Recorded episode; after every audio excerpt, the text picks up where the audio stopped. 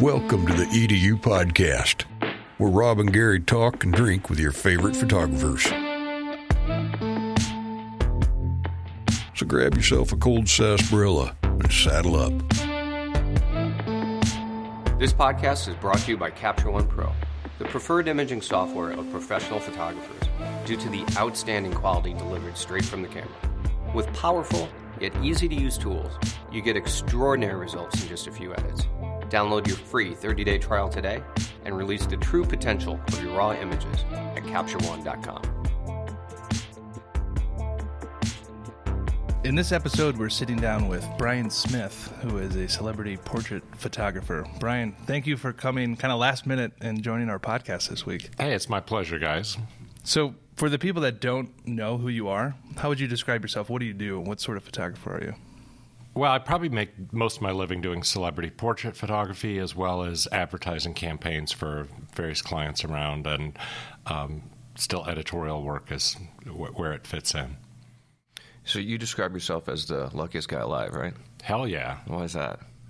Uh, I think, uh, like every photographer out there, is extremely lucky. I think some of the things is you drop in and you see people on often the worst days of their lives and going through turmoil and tragedy, and kind of hits me. And it's like the fact that the worst day you can have as a photographer a lot of people would see that as the best day of their life. So Yeah. I always kind of remind myself of that if I'm having trouble with a publicist or something's late and we're overtime at a studio and they're trying to kick us out is things could be a lot worse. That's a good perspective to have. Tell us a bit about your evolution into photography. How how did you get into this business?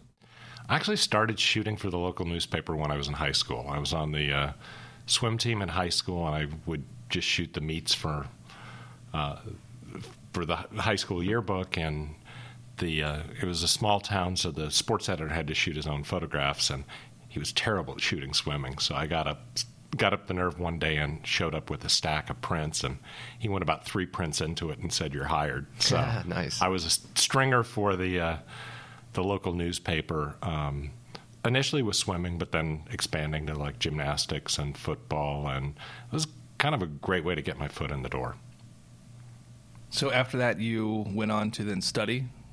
Yeah, I went on um, after high school. I went on to University of Missouri journalism school and studied photojournalism. So um, four years there, and you know different internships in the summer, so that I would work with, for wire services or newspapers in the summer. Um, that led to full time work. Did you love it at the time? Yeah, no, it's great. It's a, it was a good time. Uh, one of the great things about Missouri is they host the Pictures of the Year competition. So the winners of that, the newspaper photographer or magazine photographer of the year would, and all the various category winners would come in to accept their awards. So it's like once a year you're sort of rubbing elbows with the people you rock aspire to. yeah. yeah. yeah. So where'd you go after Mizzou?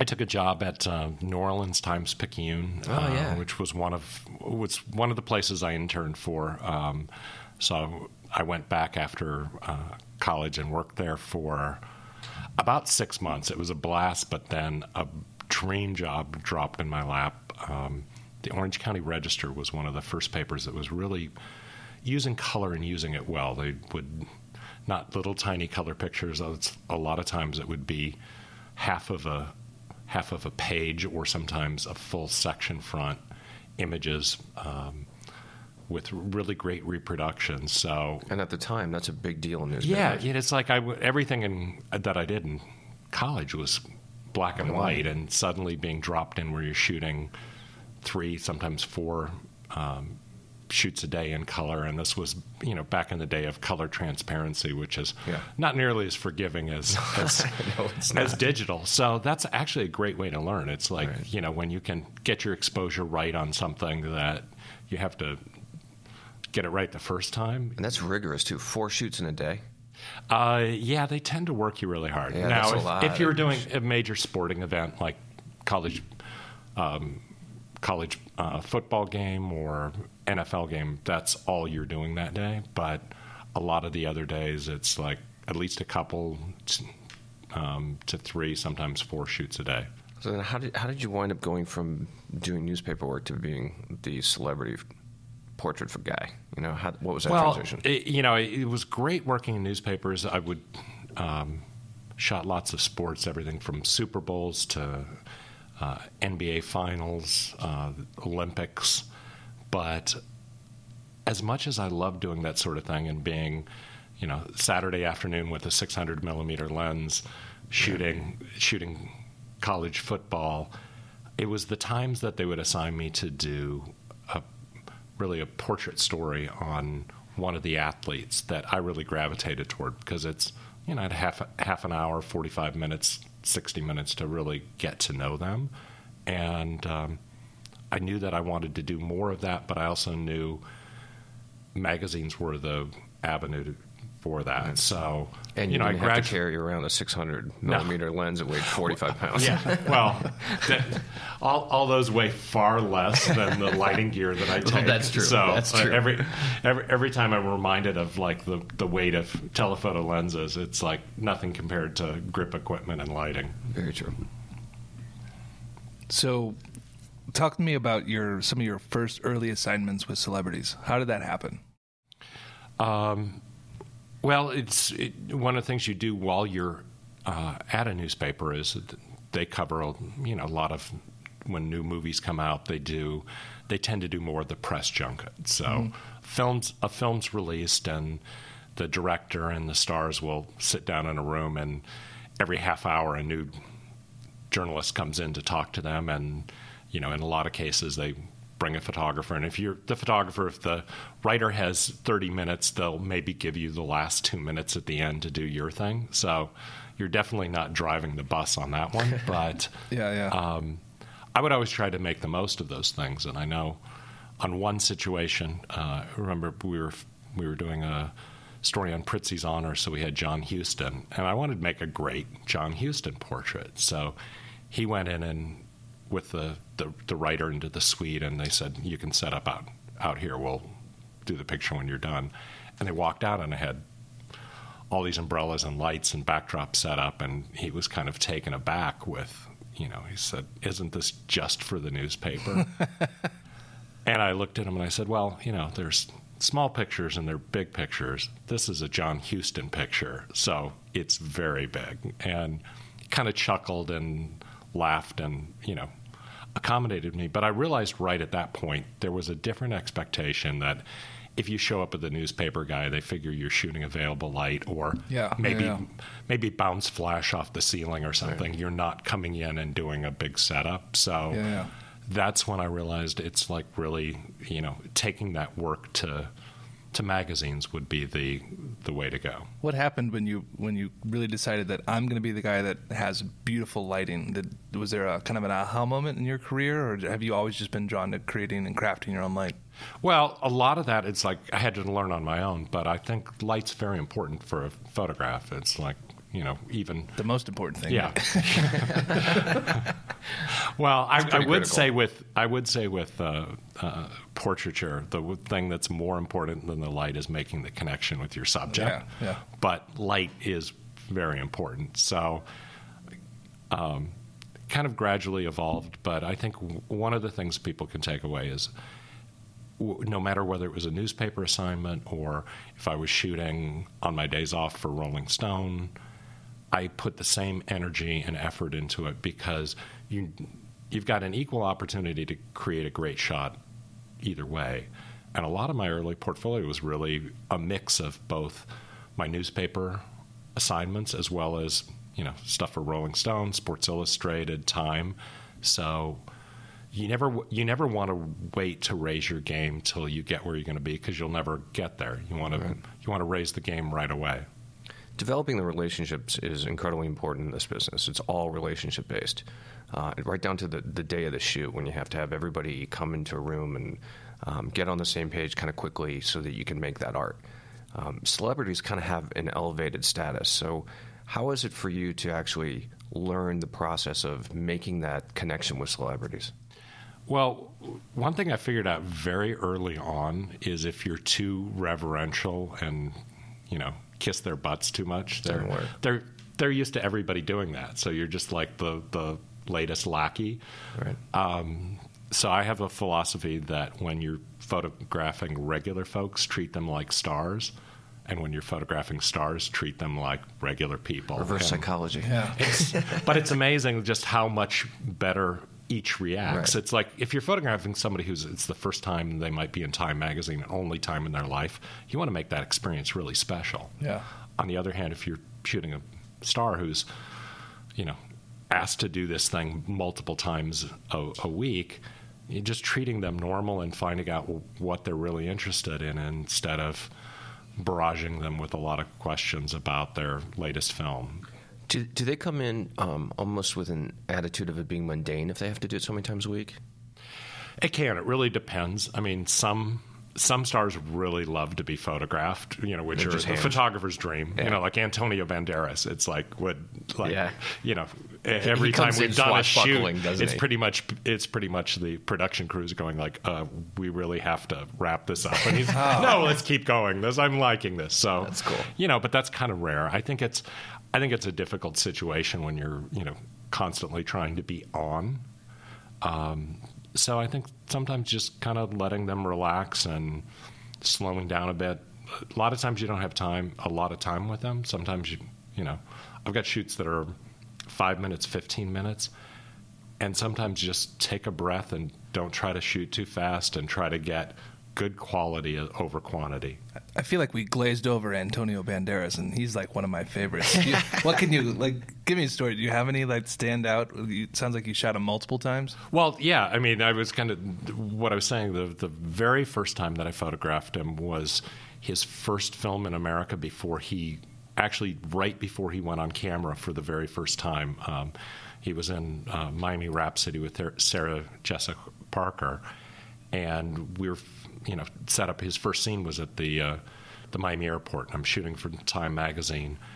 And the Miami airport, not the most beautiful place back in the, the day, you know, but we found a spot that looked really good. And, uh, you know, they came over and said, you're going to, you know, you're to have Antonio for five minutes.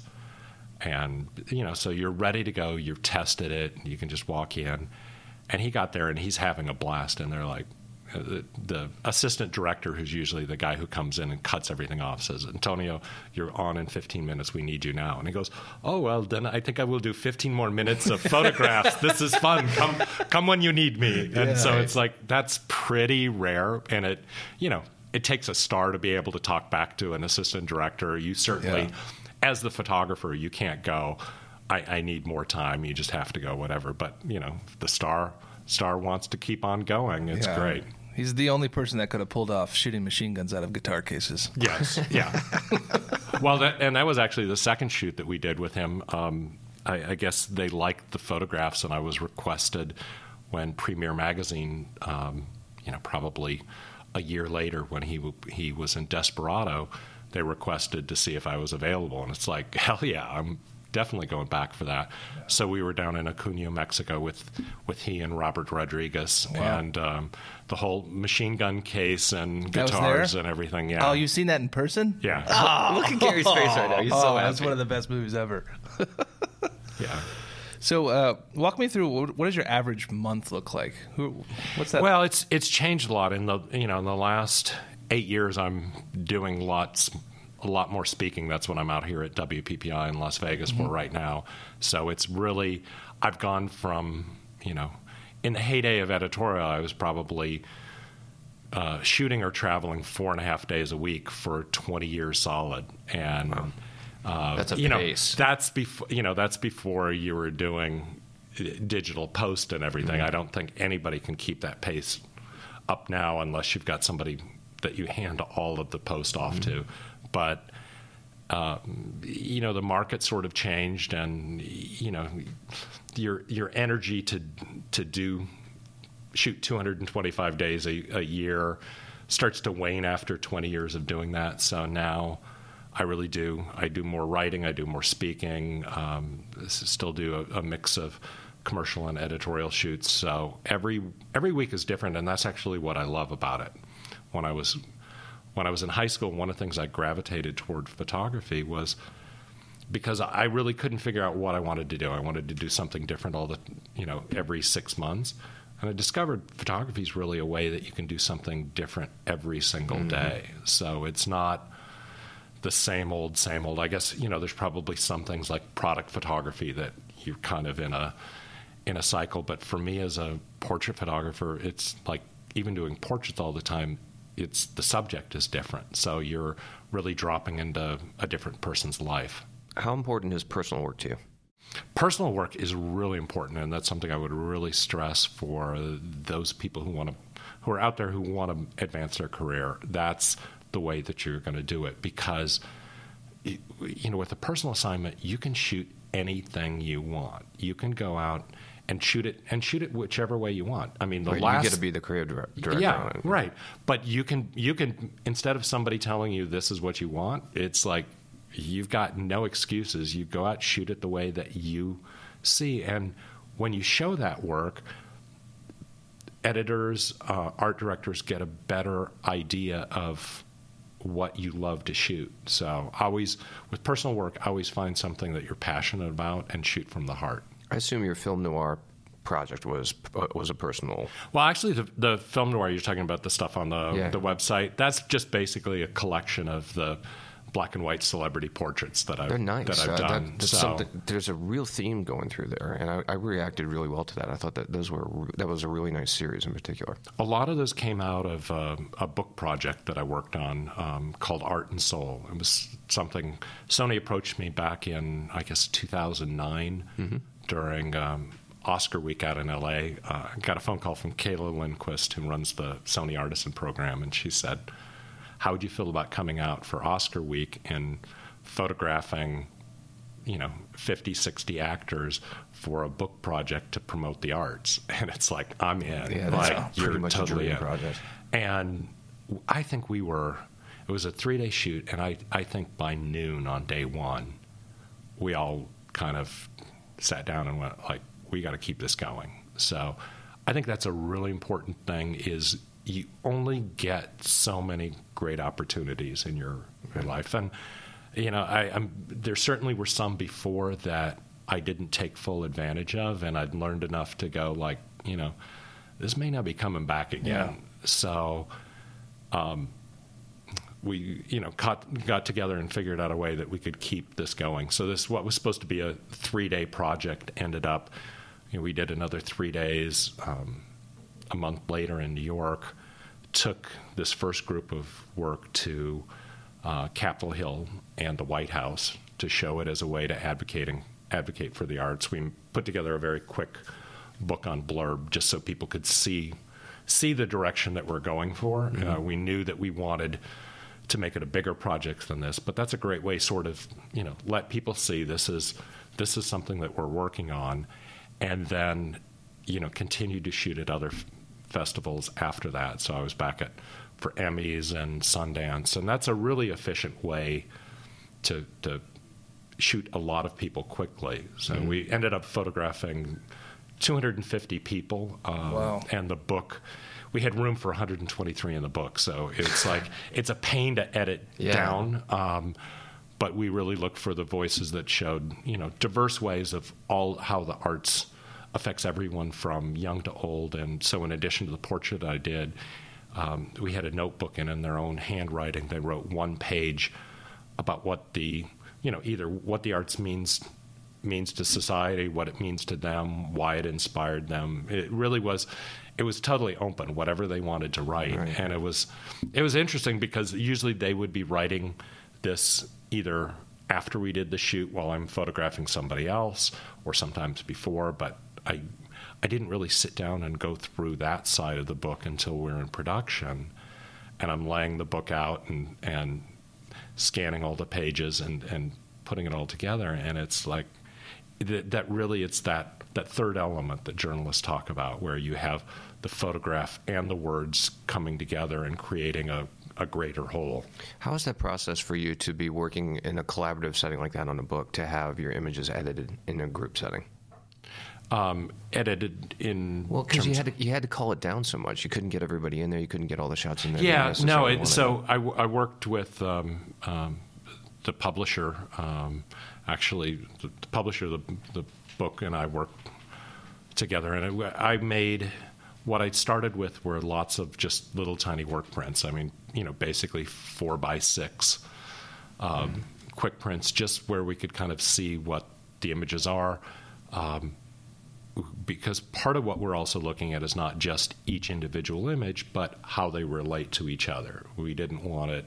How it like I didn't want it to be, I didn't want it to be repetitive, like you know, tight headshot, tight headshot, Right. tight headshot. We we wanted to flow to it, and sometimes when you do that, you see you know how two pictures play off of each other, and so like on some of the people there was a hands down this is a shot, and others it's like well you know we've got five six to choose from. Um, the uh, I, I will tell you the the only person uh, out of the entire book who was able to select his image was my personal hero, Elliott Erwitt.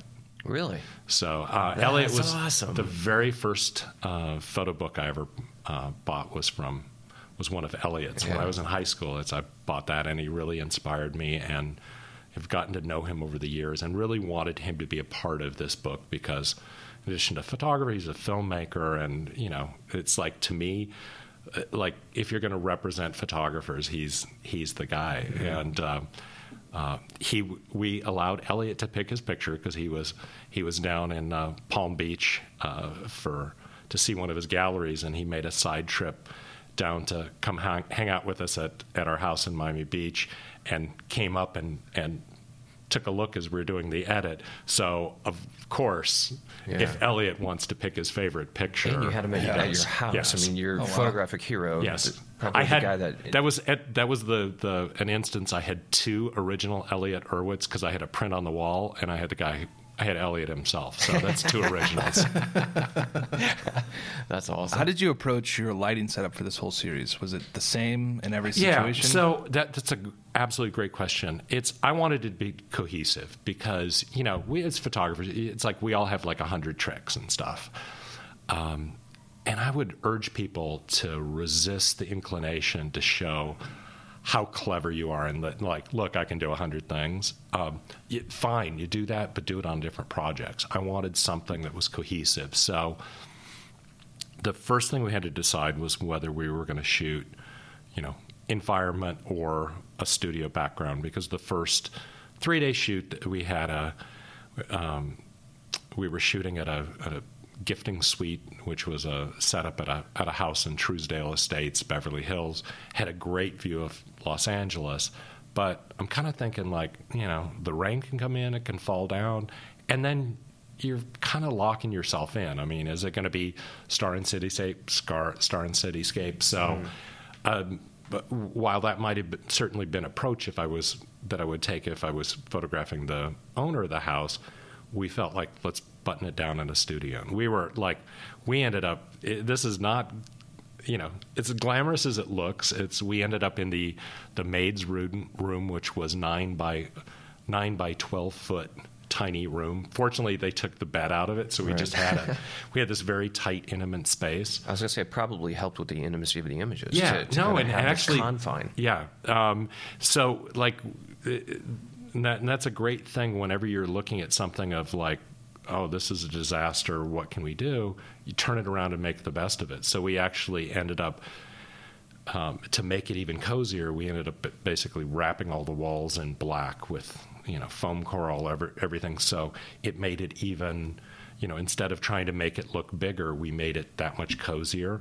And it was kind of it was kind of nice because it was like there was room for um, the star, myself, um, my assistant, and the the digital tech that we had for the first three days actually had to set up in the bathroom. So this was his great like talk about great attitude of a digital tech. Yeah. And they come in He's and it's like where where am I setting up? And it's like see this counter right here and he just he laughed and it was absolutely great. So it's like you know sometimes you just have to roll with the punches and it it actually worked really great because nobody could come on, in with them. So none of these shoots we you know we didn't have No we didn't have someone in the background looking things over and commenting or their publicist or their manager. It's like they just they just showed up because they were passionate about the arts.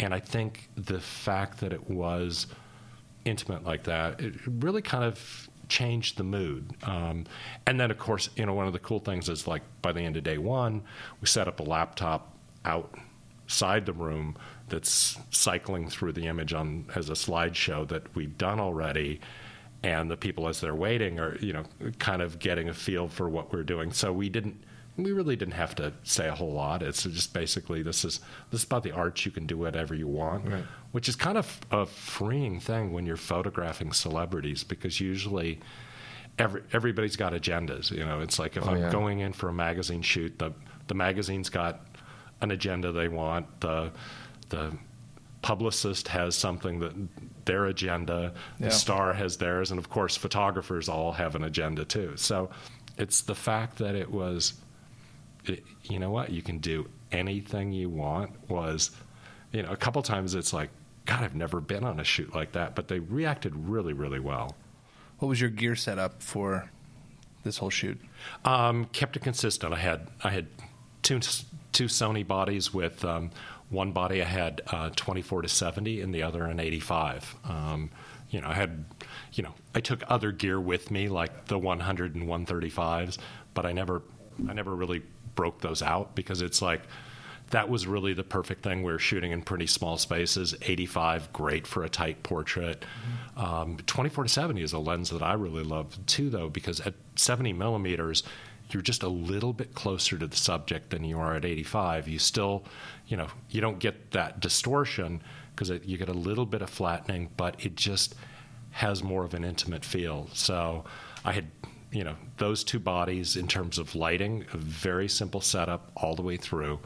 I had um, one Profoto, um, one Profoto head with a beauty dish and grid on it. So it's a white beauty dish with a grid that sort of takes this soft light and focuses down. So kind of this nice pool spotlight on the face, and then you know, I always I always work with some some fill. So normally the fill is just ambient light outdoors. You know, I'll pick a shutter speed that the ambient just sort of opens up the shadows to wherever I want it.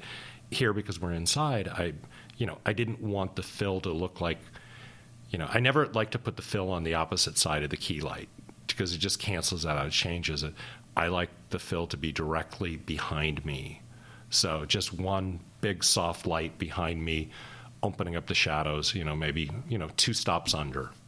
Are you shooting tethered during this or hand? Yeah, we're shooting. We're shooting tethered. We're, um, um, you know, now I always shoot tethered using uh, Capture One. Um, they've actually got a great software for the Sony cameras, Capture One Yeah. Pro for Sony, and the the got a great deal on it. It's um, uh, special pricing and. Uh, it's just rock solid. You see the images really, really quickly, and uh, n- know what you've got. Now, one thing that I will say is, I don't like to have the monitor where it's facing back and the subject sees it, Yeah, or I'm absolutely. looking at it. So that was actually the great situation on those early shoots with the with the digital tech in the bathroom. At first, he was going to bring it out and aim the monitor toward us, and I'm like, no, aim it back toward you, so that you know people aren't stopping to look, look, at it. yeah. Like occasionally, it. occasionally we'd go, you know, like 30 frames in and hit something and they're like, here, wait, you got to come take a look at this and, and see them and kind of warm them up. But in general, I don't want somebody reacting right away. It's kind of like the, the film days. The you know another thing too. You as the photographer, don't chimp your images on a portrait shoot. Don't sit there and go click down at the frame, click down at, at your LCD, back and forth, because like every time you do that, you lose your subject. So, I mean, you know, one of the advice. cool That's great things with. Sony cameras is is you can set them to auto review in the EVF. So, Mm-hmm. like after you see it, you see it just for an instant, like a second. It That's a, pops up. that's a really cool feature. Sony's And- come a long way in Yeah. a short period of time. No, it's it's amazing, and that's that's perfect because that's not breaking the flow. Like I can quickly kind of see what it what something w- was, and you know continue down that way. But I'm not stopping and taking my eye away and then looking down because has no idea that Yeah. you're actually reviewing the images very quickly, Right, And just getting right. a feel for Yeah. the, the, the, the shoot. That's cool. Yeah, and I think uh, a good piece of advice for photographers is get on the other side of the camera sometime. because it really tells you a lot. I had to post for, a magazine ad once and was watching, and it's like everybody's talking in the background to each other, and it's like you're kind of wondering. It's like am I terrible? Are they all Yeah, like right. like going, what are we going to do with this guy and stuff and everything like that? And I just realized it's really like the more you can keep that interaction right with your subject and not have a three wing ring circus going on behind them. And I think that's probably why those initial images work because we were in such a small space without a lot of people. And so, you know, like even even on later stuff, um, when we were um, up in, in New York for the second shoots, where we had a huge studio space, we ended up basically, you know, creating this tiny room out of foam core V flats that took it from this massive, Massive studio, studio. to this really intimate space, just to kind of create that. That we wanted the same look. We didn't want light bouncing all the way around, so that's really why we did it. Mm-hmm. But it also helped kind of keep that intimate feel to it. Yeah, that's an important thing for you when you're shooting is really having that intimate moment with your subject, so it comes through in the in the Yeah. final image. You're shooting for a lot of different publications. I, I've heard you mention Time and Rolling Stone. Um, who else are you shooting for now? And, and what, looking back, like what are your favorite things to shoot for? Um, I, I like somebody that throws me for a loop and gives me something different. So, uh, you know, I'm also I also do a lot of stuff when Sony releases a new camera or a new lens, and it's kind of the challenge of like, you know, how do we show this off? So, you know, in some cases when the the uh, the first A7R came out, just thinking about like you know the compact size and you know having a small camera that doesn't call a lot of attention to it. Street photography is perfect. You know, it's Yeah. like whenever I'm shooting these things, it's like super super undercover. Nobody can know what you're you're working with, and so I had this had photographed in my newspaper days for the Miami Herald. I'd shot, I'd covered Haiti like a dozen times, all the coups and stuff, and I w- was dying to get back. Um, people may find this surprising, but Haiti is an absolutely beautiful place. There's such bright colors. So, you know, once you get once you get past the poverty, or maybe because if, even in the poverty, you see people who take a lot of pride and will, you know, paint. No matter how modest the house is, it's painted with, you know, big, bright, colorful colors. And I figured that would be not, not only a great place to shoot, but nobody would have any idea what the thing I, camera I was shooting with. So, you know, obviously everything's taped off, but um, it's just kind of a it's fun to get back to the roots that way and i think that's that's one of the things i've sort of evolved from doing news and sports to portraits and now going back to um, photojournalism or street photography is is really exciting to kind of you know return to your roots Yeah, that's important to, to continue to practice that craft that way. It's like, almost like a baseball player who still, you know, they take ground balls all the time. Right. Because they have to practice the basics. Yeah, and I think that's something that a lot of photographers miss. Musicians are another example. I Right. mean, you can have the greatest musician; they're practicing their scale. Right. We don't do that as photographers. We go out and shoot. Like, Right. you know, instead of practicing and really trying to get better, it's like, yeah, I'm going to practice. I'm going to go shoot, and you do the same thing again and again, and you don't really pick up a new skill. So I think a lot of times, you know, just something as simple as going out and trying to anticipate action, where you're you're you go out and, and try to shoot sports or something single single frame mode. So Right. instead of blasting away with a motor where really you only control the first image and then it's the luck of the motor drive after that. Right. Go out and try to shoot action one frame at a time and try to capture that peak moment. Yeah, I've got a friend who she's a pretty amazing photographer, and her entire career she's been shooting for 30 years. She goes down to a local boxing club and only shoots manual, manual focus. There you go. And it's just to keep herself sharp, yeah. just to continue to hone her own skills, which she's been doing forever. And Yeah. I, I really I admire her for that. I think it's really a bright approach just to stick to the basics so she never loses track of it. Right, right. And the great thing is, like the local boxing gym, you have unlimited access. Like, Right. you know, so many people like, I want to, I want to shoot the Super Bowl. Well, you know, Yeah, it's just like sort of, sort of like, you know, an athlete. It's like an athlete wants to get a Super Bowl. You, you got a lot of years to to Yeah. practice before you make it to that level, it's the same thing, but there's always something like a local boxing gym or high school right. football game or something that's going to afford you the access. They're delighted that somebody cares enough to take pictures, and th- that's the way you get ready for when your big break comes. How did you learn how to price yourself and um, give us kind of rundown how your pricing has changed and how you knew when to change your pricing over the years. Well, um, because I did a lot of editorial. Editorial pricing is really easy because the magazines dictate what you get paid, and it doesn't matter who you are now. Uh, so your pricing was acceptance. Yeah, yes, yes. My pricing was yes, I will do that shoot. Um, you know, I, I I did fight over the years uh, the, the, negotiating better fees for assistants because the the the magazines were pretty slow to ri- raise assistant rates and you know that's actually an easier thing to to fight for than fighting over your fee because they're like well we can't raise your fee and it's like I can't I can't find an assistant for 150 bucks guys. It's mm-hmm. like it's minimum of 2 250 and it's like you slowly get the magazines up. Um, but you know a lot of that stuff came came tumbling down with the crash you know starting in 2001 magazines were not making the money they they once did. It's now starting to stabilize and get you know get back to about what I was charging in the mid 90s right. but but in terms of in terms of rates usually it's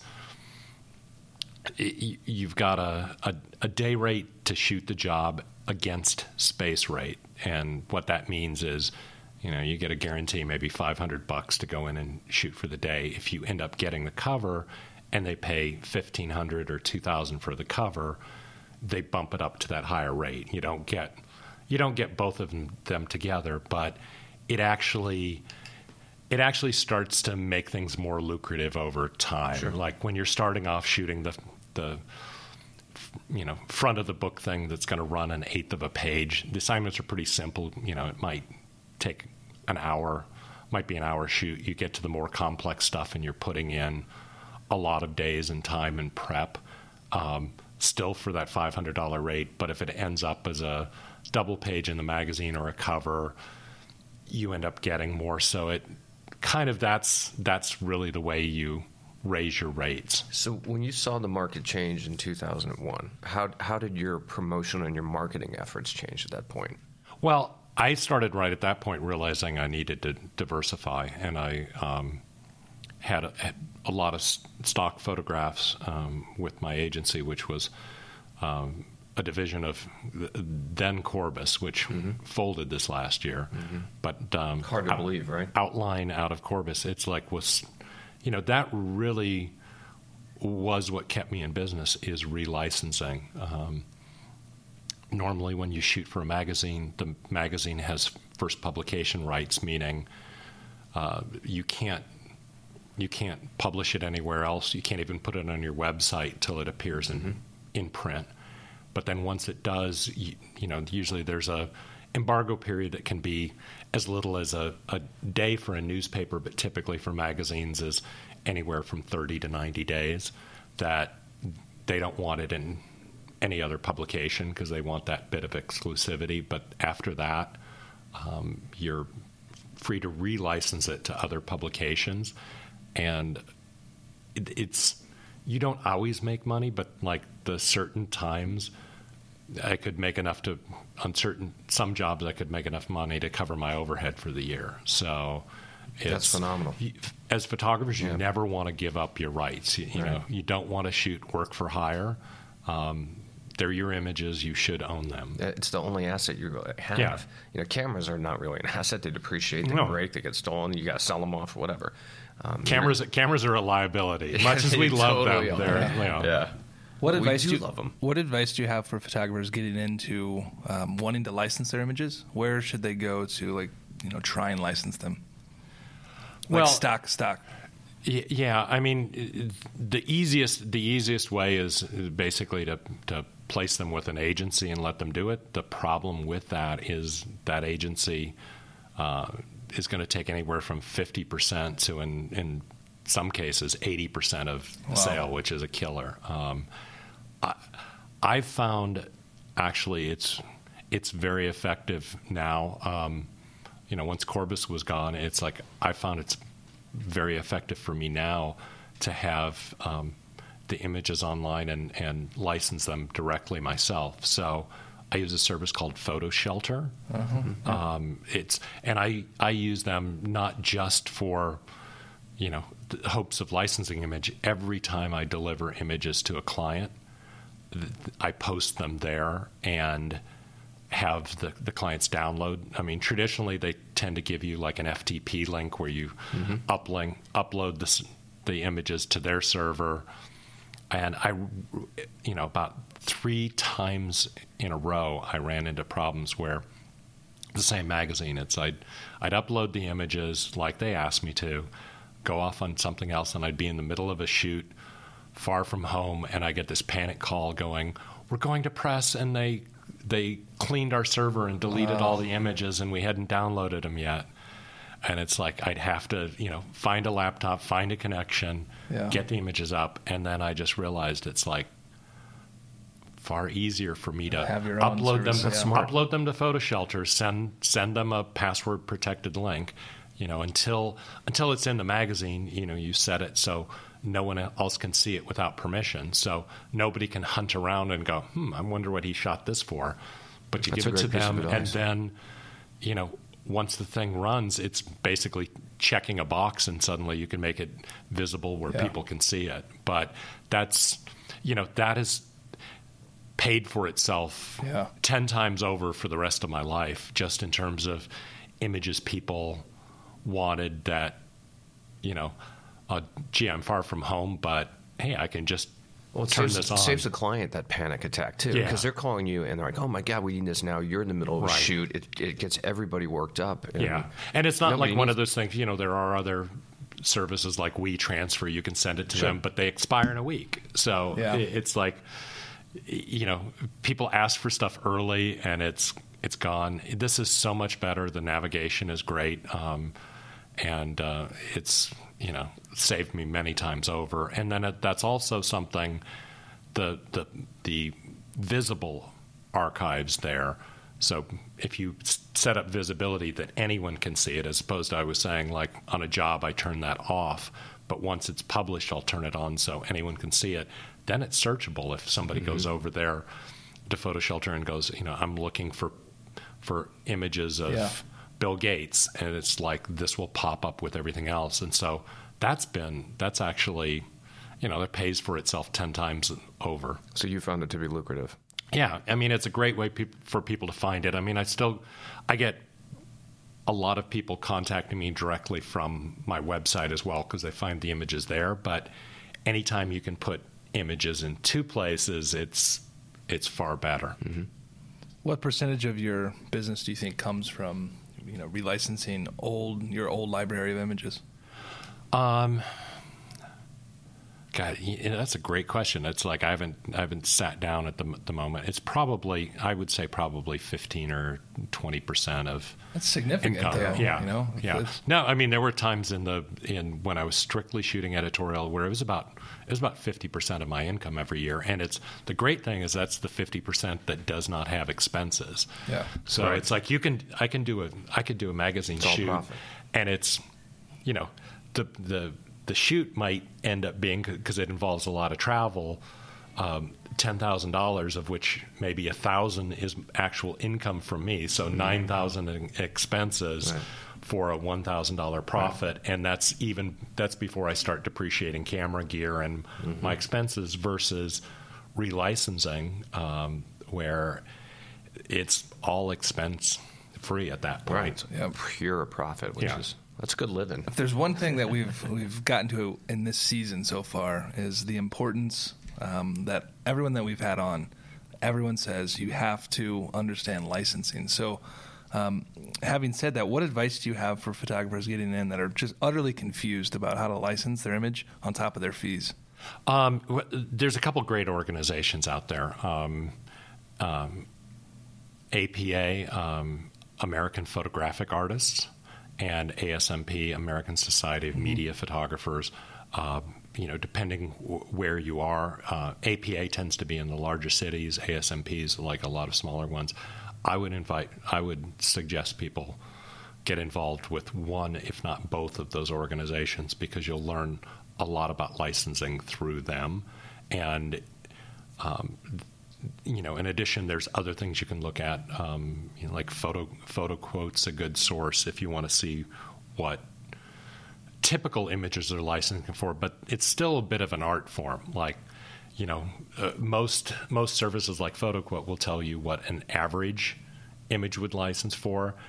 If you've got a really typical picture, like you know, uh, a, a, picture of the Empire State Building, of which there's bazillions, you may have you ha- may have less leverage. On the other hand, if you have a picture that no one else has, uh, you can charge two, three, sometimes ten times what the going rate is because it's unique. Yeah. So, a lot of times, what what I look for in if a magazine approaches me, particularly if it's if it's a hard to photograph subject that they can't just re- reassign, is not just what their standard page rate would be. Yeah. You know, because every magazine has page rates. It you know might be 250 bucks for quarter page, um, 650 for full page, and they have like their standard rates. But a lot of times, it's I've I had people come to me and say, well. Um, I'll give an example. Like when the Bee Gees were doing had their uh, their comeback, I photographed them for Entertainment Weekly, and we really hit it off. And they, um, I had a call from a German magazine like the very next day saying, We're trying to do a shoot too. The manager said the guys really had fun with you. Um, would you be willing to photograph them again? And it's like, Oh, yeah, I had a blast. Absolutely. And then they could never get the, the, the timing to gel. In the meantime, uh, I shot them for Entertainment Weekly. The magazine comes out. Uh, the magazine in Germany saw them and flipped and it's like, this is exactly what we want. Can we relicense that? And, you know, at this point I was with uh, Outline and I just said, yeah, work it out with them. And I saw a statement probably um, three months later and it was double the entire shoot price that I did on the first nice. shoot and I think you know part of that it's like you know it's it was a they got the image that they wanted and they would have been willing to spend this to fly somebody in and shoot this so it's basically their their full budget for the shoot they applied to that so that's that's a really good thing to you know as you're kind of working for people don't just look for like well what do you pay for a for a half page or what do you pay for a full page? It's like, well, you know, if this is the picture that you really want, I'm saving you from shooting it and hoping to come up with the picture you yeah, want. But the key to that is the fact that you were able to create an image that was um, not only engaging, but it was unique. So that even though it had been run before in another magazine, somebody else wanted to pay for that same shot. Yeah, and I think that's that's one of the things that is the value of that's that's the value of, of, putting in the effort to style a shoot mm-hmm. and and elevate it to not just an average shot. You want the the picture that that's going to be memorable. You know, it's it's this is that was my one and only time to photograph the Bee Gees. Unfortunately, two of them are no longer gone, with us, but right. I still every now and then will run into uh, Barry at one of the uh, the cafes, and I'll just cool. pull up on the phone. It's like, hey, remember when I did this? And it's like, oh yeah, man, I love that. We That's had fun, man. That's great. That's cool. Well, we know that uh, you have to run because you have to do a lecture here shortly. But do you want to tell our audience where they can find your work and do more research on you? Oh, sure. My uh, website is very simple, briansmith.com. So jump on over that over there, and um, on Twitter um, at Brian Smith Photo. You must have got that domain early. That's those are two pretty common uh, names. You know what? I actually I, I actually had to buy it from another photographer yeah. with the same name. So oh, man. Um, yeah, it was sort of you know the the price of a mid-size automobile to get it. So, if, you know, hopefully those people out there, you're born with a more unique name than mine. Yeah. But um, you know, if not, I did feel a little bit like the Super Bowl ads of John Malkovich trying to get his name back. Those are hilarious. Those are great. Those are totally great. So download this entire episode and this entire season and all the seasons, you can go to proedupodcast.com and also make sure to subscribe to get these episodes on your phone every week at iTunes, Google Play, Stitcher, and SoundCloud. They're we're, we're everywhere. everywhere. We are. Look at us. We're everywhere. Thank you so much. Yeah. Hey, you're We welcome, enjoyed guys. it. Thanks again. Cool. Cheers. This podcast has been brought to you by Capture One Pro 10, the preferred imaging software of professional photographers due to its versatility and to the outstanding image quality delivered straight from the camera. Well, that's all she wrote for this one. Thanks for listening. Now get out of here and start shooting. This podcast is officially over. Over and out. Catch you next time, dude.